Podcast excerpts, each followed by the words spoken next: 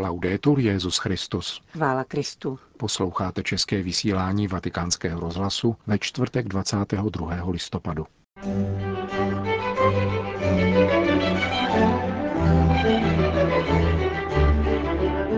Svoboda se neomezuje na nakládání s tím, co se právě děje, protože je vždycky transcendentní, řekl papež František ve videoposelství určeném účastníkům italského sympózia o sociálním učení církve. Svatý stolec a vrchní rabinát Izraele podepsali společnou deklaraci o lidské důstojnosti. Náboženství není subkultura, řekl arcibiskup Auza, představitel papeže, na půdě OSN. Dnešním pořadem provázejí Jan Glázer a Johana Bronková.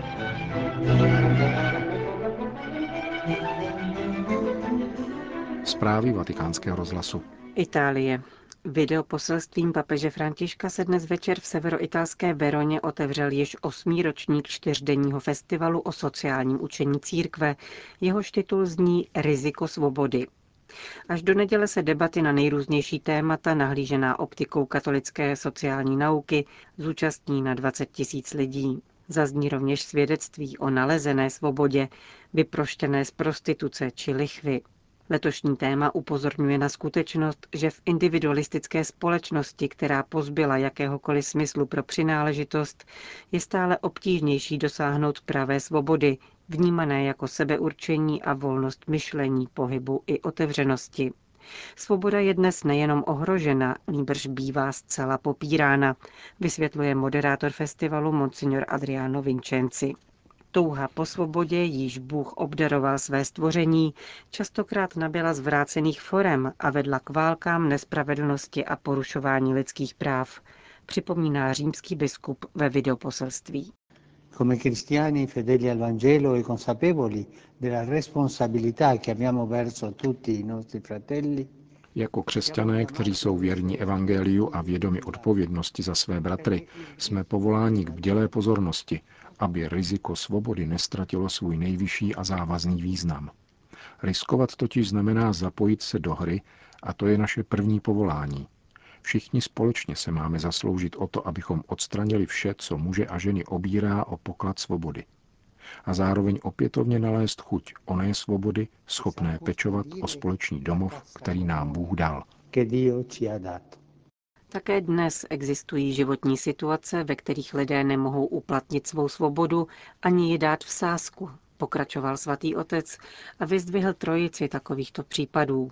Hmotnou nouzi, nadvládu technologie a redukci člověka na spotřebitele. V souvislosti s prvně jmenovaným ekonomickým odpisem nejde pouze o vykořišťování či útlak, zdůraznil, nýbrž o zcela nový jev. Exkluzí jsou zasaženy kořeny sociální sounáležitosti. Ti, kteří jsou vylučováni, již ani nejsou vykořišťováni. Stává se z nich zkrátka odpad. Mluvíme tu o skartační kultuře. Pokud se nějaký muž či žena redukují na přebytečný odpad, Sami na sobě zakoušejí nejenom záporné důsledky cizí svobody, níbrž také z pronevěru své vlastní svobody a možnosti dát ji v sázku za sebe, svou rodinu, dobrý, spravedlivý a důstojný život. Na svobodu rovněž nežádoucím vlivem působí technologický rozvoj, jestliže jej nedoprovází příslušný hodnotový vývoj, zodpovědnost a zralé svědomí. Vytrácí se tak smysl pro meze a následkem toho již nevidíme epochální problémy, které před námi stojí. Absolutizace techniky se může obrátit proti člověku, varoval papež a popsal třetí negativní situaci omezení člověka na spotřebitele. Svoboda, s níž je možné riskovat, zde zůstává pouhou iluzí.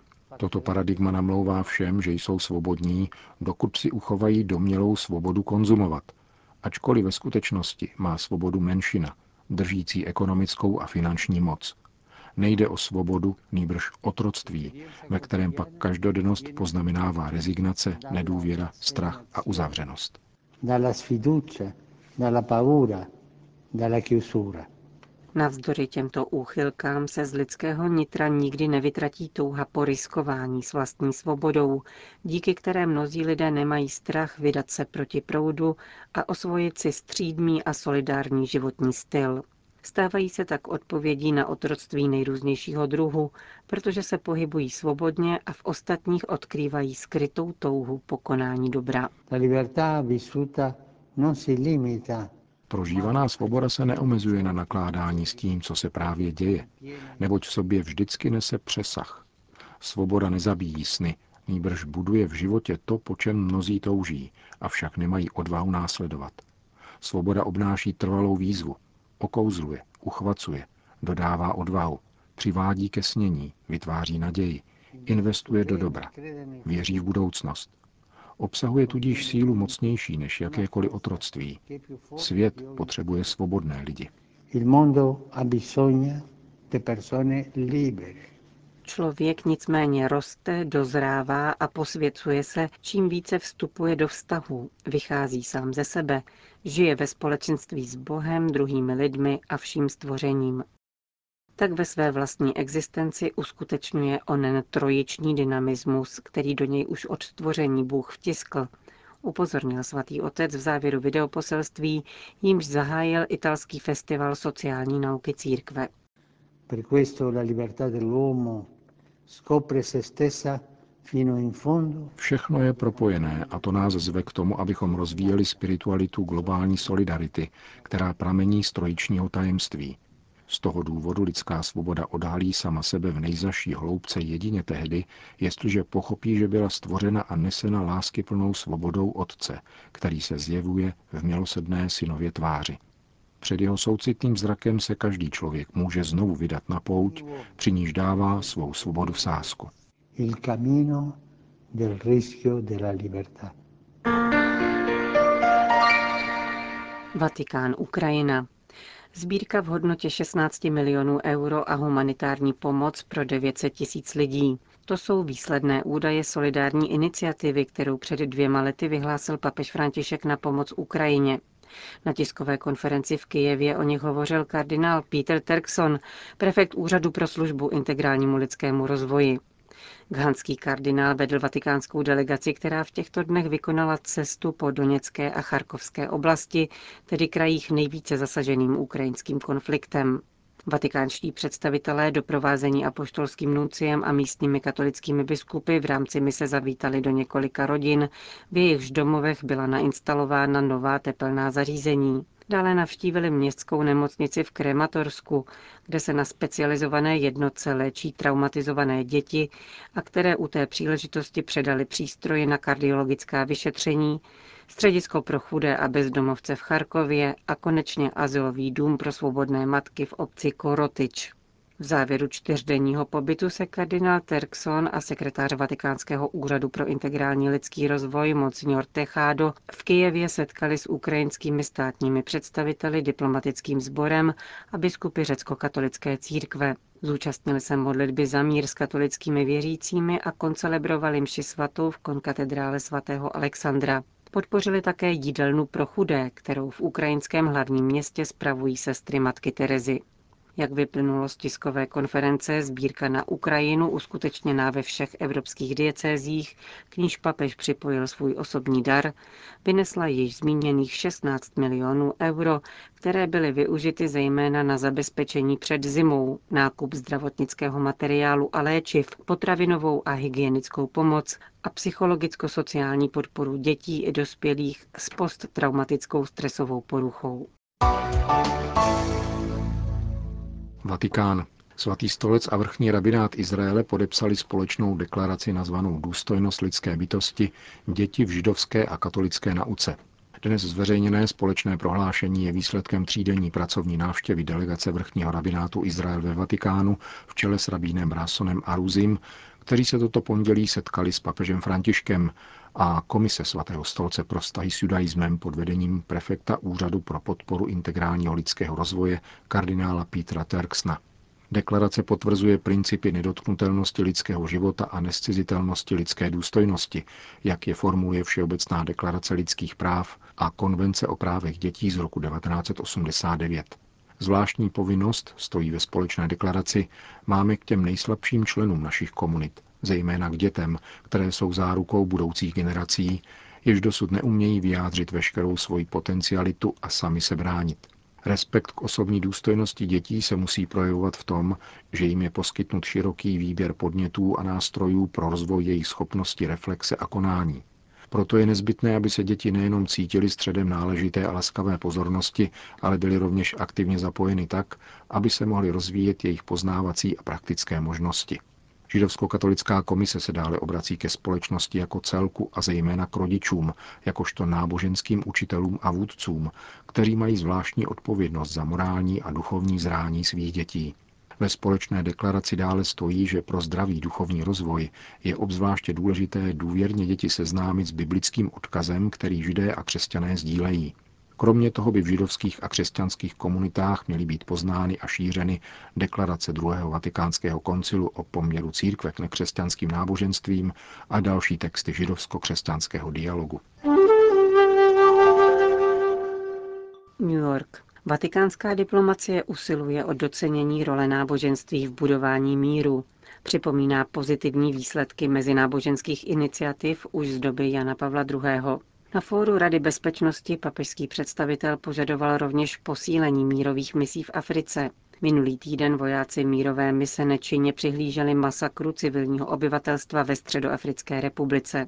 Náboženství není subkultura, nýbrž je součástí kultury každého lidu a národa, připomněl na fóru OSN stálý pozorovatel svatého stolce arcibiskup Bernardito Auza. Poukázal na složitou situaci náboženství v současném světě. Na jedné straně se usiluje o zrušení náboženské svobody nebo její omezení do čistě soukromé sféry, jako by náboženství bylo subkulturou, která nemá právo hlasu ve veřejném prostoru. Na druhé straně se náboženství zneužívá jako záminka k rozsévání nenávisti a násilí. Za této situace, poznamenal vatikánský diplomat, by měli vyznavači všech náboženských tradic společně pozvednout hlas v úsilí o pokoj a úctu ke každému člověku spolu s jeho náboženskou identitou a vírou. Vatikánský diplomat poukázal na nesmírnou sílu společného úsilí náboženství ve prospěch míru, Dosvědčují to setkání představitelů různých náboženství iniciovaná svatým Janem Pavlem II., při nichž docházelo k navazování skutečných přátelských vztahů mezi náboženstvími, aniž by se popírala vlastní identita a přispívalo se tak k řešení mnoha konfliktů. Příležitost k vystoupení na toto téma poskytlo setkání Fóra OSN za smíření civilizací. Vatikánský diplomat promluvil tento týden také na dalším setkání na vysoké úrovni, tentokrát v Radě bezpečnosti, které se týkalo mírových misí v Africe. Odehrálo se jen několik dní po masakru civilistů ve Středoafrické republice, kde modré přílby podle svědků lhostejně přihlíželi tragédii. Arcibiskup Auza ve svém vystoupení na tento zločin přímo poukázal. Apeloval na větší angažovanost OSN v mírových misích na Černém kontinentu. Přiznal, že vojáci těchto misí slouží v nejnebezpečnějších oblastech světa a často riskují život. Jak ale podotkl, skutečnou výzvou pro Afriku je rozvoj a zodpovědné využívání potenciálu jeho mladé populace a přírodních zdrojů. S odkazem na papeže Františka vatikánský diplomat zdůraznil, že na tomto kontinentu dnes působí síly, jejichž prioritou je pouze hromadění bohatství a nikoli jeho rozvoj. Akra. Více než 4 tisíce obyvatel Ghany pokoušejících se emigrovat bylo v uplynulém roce repatriováno z Libie, sdělila biskupská konference Ghany na svém nedávném plenárním zasedání ve městě Techiman. Ve sdělení, které podala katolická agentura Fides, tvrdí ghanští biskupové, že téměř polovina z repatriovaných pochází právě z místa, kde se konalo jejich plenární zasedání. Naše setkání v Tečiman nám umožnilo vyslechnout stížnosti politických a kmenových představitelů tamnějšího regionu a místního biskupa, kteří jsou zarmouceni katastrofální ztrátou na životech mladých mužů a žen, kteří se vydávají na riskantní cestu přes Sáru a Středomoří.